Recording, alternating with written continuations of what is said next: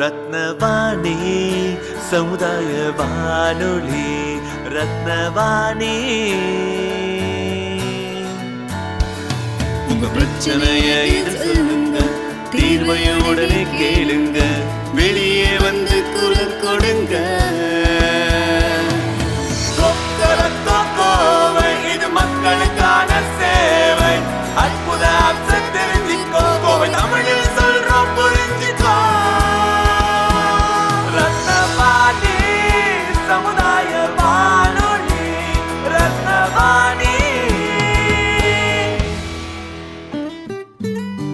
ரத்னவாணி தொண்ணூறு புள்ளி எட்டு சமுதாய வானொலி ஒலிபரப்பு கோவை ஈச்சனாரி ரத்தினம் கல்லூரி வளாகத்தில் இருந்து ஒலிபரப்பாகிறது.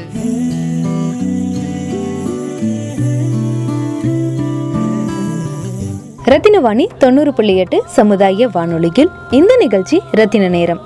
ரத்தின நேரம் நிகழ்ச்சியில் பொது அறிவு புது அறிவில் இன்னைக்கு நாம் என்ன தெரிஞ்சுக்க போகிறோம் அப்படின்னா ரம்ஜான்.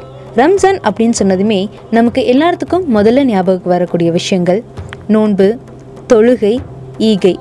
இதுக்கு அடுத்தபடியாக ஒரு விஷயம் ஞாபகம் வருதுன்னா அது பிரியாணி. ரம்ஜானும் பிரியாணியும் ஒன்றை விட்டு ஒன்று பிரியாத கலவையாக நம்ம எல்லாருடைய மனசுலையும் பதிவாயிருச்சுன்னு சொல்லலாம். இப்படி இந்த பிரியாணி கலாச்சாரம் எப்போ இருந்து உருவாச்சு அப்படிங்கிறத பற்றி தான் இன்னைக்கு நம்ம பொது அறிவு புது அறிவில் தெரிஞ்சுக்க போகிறோம் பிரியாணி அப்படிங்கிறது பார்சிய மக்களுடைய உணவு கலாச்சாரமா இருந்திருக்கு. பார்சி மொழியில பிரியன் அப்படின்னு சொல்லக்கூடிய வார்த்தையில இருந்துதான் பிரியாணி அப்படிங்கிற பெயர் உருவாகி இருக்கு பிரியாணி சமைக்கிற விதத்திலையும் அதனுடைய பேரையும் அடிப்படையா வச்சு இந்த உணவு பழக்கம் பார்சியா மற்றும் அரபிய மக்களோட உணவு பழக்கமா இருக்கு அப்படின்னு ஒரு சிலரால சொல்லப்படுது. சரி இந்த கலாச்சாரம் நம்மளுடைய இந்தியாவுக்கு எப்படி வந்துச்சு அப்படின்னு பார்த்தோம்னா வட இந்தியா அப்படின்னு சொல்லக்கூடிய நார்த் இந்தியா பகுதிகளில் பார்சியா மற்றும் ஆப்கானிஸ்தான் மக்களால இந்த பிரியாணி உணவு கலாச்சாரம் வந்திருக்கு. தென் இந்தியா சவுத் இந்தியா பகுதிகளில் அரபு கப்பல் படை வீரர்களால அரபிக்கடல் ஓரத்தில் இருக்கக்கூடிய கோழிக்கோடு பகுதி மூலமா தென்னிந்திய பகுதிகளுக்கு இந்த உணவு கலாச்சாரம் வந்திருக்கு. பதினெட்டாம் நூற்றாண்டு மற்றும் பத்தொன்பதாம் நூற்றாண்டுல முகலாயருடைய ஆட்சியில தான் இந்த பிரியாணி உணவு கலாச்சாரம் வந்திருக்கு. அப்பிருந்த முகலாயர் ஆட்சியில அரசர் அவுரங்கசீப் நிசாம் உல் முல்க் அப்படிங்கிற அரசரை ஆற்காடு பகுதிக்கு ஆட்சி செய்ய நியமிக்கிறாங்க. இந்த ஆற்காடு அப்படிங்கிறது ஆறு காடுகளை சேர்ந்த பகுதி. அது மட்டும் இல்லாம இந்த ஆற்காடு பகுதி ஹைதராபாத்துடைய தென் திசையில இருக்கக்கூடியது. அதனால இங்க இருக்கக்கூடிய மக்கள் பிரியாணிய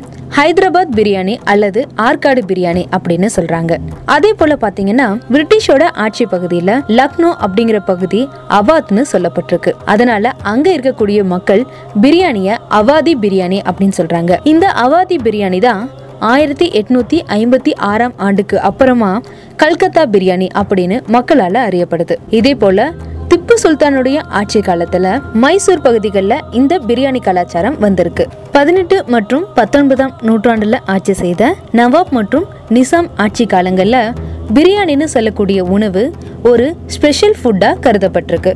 இந்த கருத்துக்கள் மட்டும் இல்லாமல் பிரியாணியை பற்றி நிறைய புனை கதைகளும் இணையதளத்தில் இருக்கு.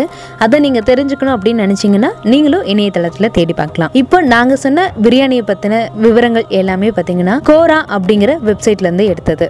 இதை பற்றி நீங்களும் ஏதாவது கருத்துக்கள் சொல்லணும் அப்படின்னு நினைச்சீங்கன்னா கண்டிப்பாக ரத்னவாணியை தொடர்பு கொண்டு உங்களுடைய கருத்துக்களை நீங்க பதிவு செய்யலாம். இன்னைக்கு நம்ம பொது அறிவு பொது அறிவுல பிரியாணியை பற்றின தகவல்களை தெரிஞ்சுக்கிட்டோம். ரத்தினவாணி தொண்ணூறு புள்ளி எட்டு சமுதாய வானொலி. இது நம்ம ரேடியோ.